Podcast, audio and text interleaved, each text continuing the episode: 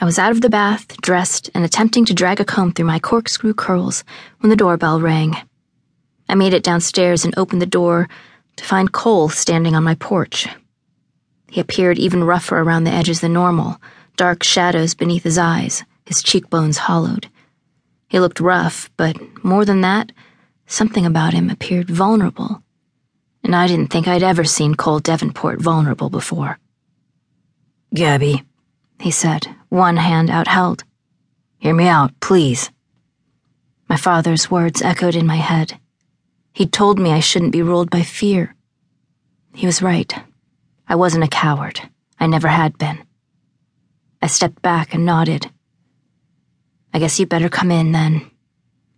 He stepped into the entrance hall with me and glanced around. Is your dad at home? No, he's gone out, and I doubt he'll be back any time soon. So, what did you come here to say? Just being in Cole's presence sent my heart racing and made me aware of my body in a way no one else did. My skin tingled when I was around him, and I felt like we were two magnets drawn together. I came to say that I'm not giving up. On what? On us. Kissing you yesterday felt so right, and I won't just walk away. I love you, Gabby. I've loved you since I was 17 years old. There's never been anyone else for me, and there never will be. You may hate me and still resent me for when we were teenagers, but as far as I can tell, that simply means you still care. And that's worth fighting for. I stared at him. I wanted to give in and fall into his arms, but despite not wanting to be afraid, I was. I was terrified and the sad thing was, most of my anxiety came from my fear about how he would react when he saw my stump for the first time. Assuming our relationship went the same way most adult couples did, he would see me naked again, and my body wasn't the same one he knew so well when we were younger.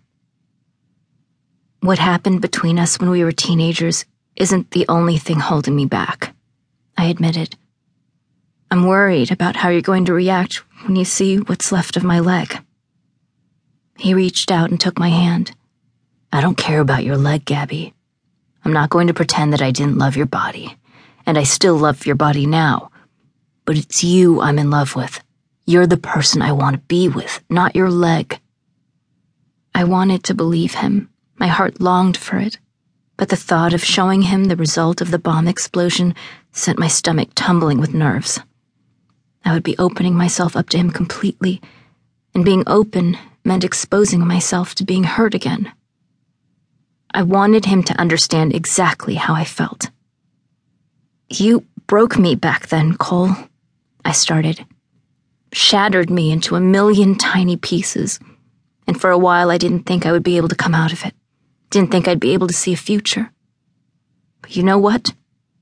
I fixed myself. I didn't need any man rushing to my side to be a goddamned hero. I went out and became the hero myself. And if this had been a movie or something, I'd have gotten my happy ever after, just being strong for me. But instead, God or fate or whatever other fucker likes to screw us over decided I hadn't dealt with enough in my life yet.